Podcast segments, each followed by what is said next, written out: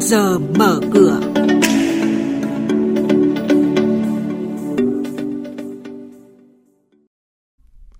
Thưa quý vị và các bạn, lãnh đạo Ngân hàng Nhà nước Việt Nam cho biết tăng trưởng tín dụng đến giữa tháng 4 này đạt 3,34%. Một số doanh nghiệp niêm yết tổ chức Đại hội đồng cổ đông ngày hôm qua đã công bố kết quả kinh doanh năm 2020 tích cực và đề ra kế hoạch tăng trưởng mạnh trong năm 2021 này. Những thông tin này và một số hoạt động giao dịch đáng chú ý khác sẽ được các biên tập viên của chương trình cập nhật đến quý vị và các bạn trong tiểu mục trước giờ mở cửa ngày hôm nay. Thưa quý vị và các bạn, chỉ trong 2 tuần đầu tháng 4, tín dụng toàn nền kinh tế đã tăng thêm 0,41 điểm phần trăm, nâng tăng trưởng tín dụng toàn nền kinh tế lên mức 3,34% so với cuối năm 2020. Đây là số liệu được Ngân hàng Nhà nước công bố hôm qua tại cuộc họp thông tin về điều hành chính sách tiền tệ và hoạt động ngân hàng quý 1 năm nay.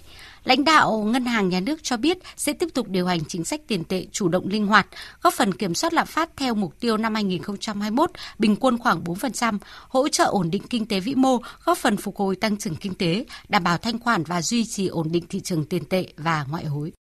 Hôm qua, một số doanh nghiệp niêm yết đã tổ chức Đại hội đồng cổ đông thường niên năm 2021 và công bố kết quả kinh doanh tích cực.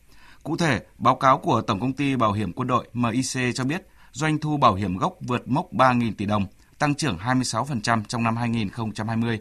Còn với tập đoàn Hòa Phát HPG, dựa trên kết quả phát triển mạnh của năm 2020, Đại hội đã thông qua kế hoạch doanh thu 120.000 tỷ đồng cho năm 2021 với 18.000 tỷ đồng lợi nhuận sau thuế, tương ứng mức tăng hơn 30%.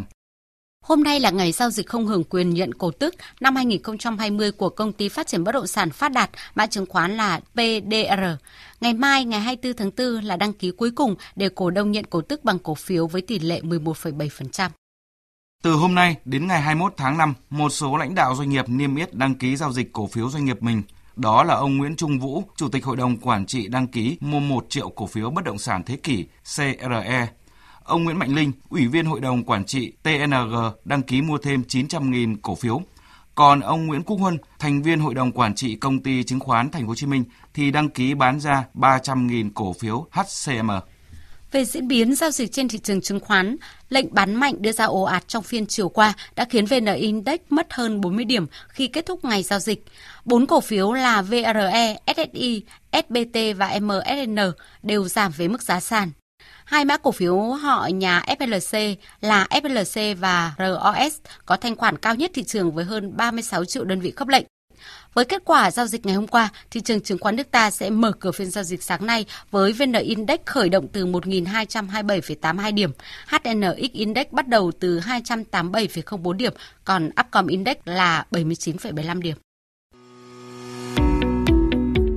Quý thính giả đang nghe chuyên mục Trước giờ mở cửa phát sóng trên kênh Thời sự VV1 từ thứ 2 đến thứ 6 hàng tuần trong theo dòng Thời sự sáng.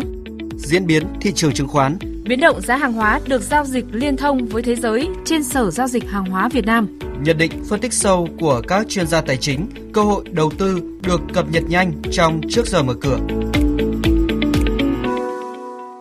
Thưa quý vị và các bạn, tiếp theo sẽ là thông tin cập nhật về thị trường hàng hóa được giao dịch liên thông với thế giới tại Sở Giao dịch Hàng hóa Việt Nam MXV. Chúng ta cùng nghe nhận định của ông Đoàn Bảo Trung, trưởng bộ phận thông tin thị trường của Trung tâm Tin tức Hàng hóa Việt Nam.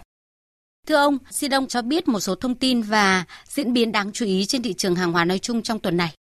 Thị trường hàng hóa tuần này vẫn duy trì sự phân hóa rõ nét. Trong khi nhóm các mặt hàng năng lượng giao dịch với sắc đỏ thì nhóm nông sản đã bứt phá mạnh mẽ. Tại Ấn Độ, quốc gia tiêu thụ dầu lớn thứ ba thế giới, số ca nhiễm COVID-19 đã liên tục lập đỉnh trong những ngày qua.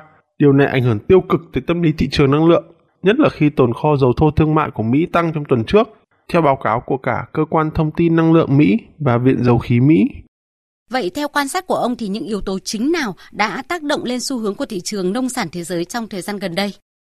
Nhóm hàng nông sản đồng loạt tăng rất mạnh trong phiên tối hôm qua, bất chấp số liệu bán hàng không được như mong đợi trong báo cáo của Bộ Nông nghiệp Hoa Kỳ Cụ thể thì giá ngô đã tăng 4,1% lên mức là 248,6 đô la Mỹ một tấn, còn giá lúa mì đã tăng 5,3% lên mức là 261,1 đô la Mỹ một tấn.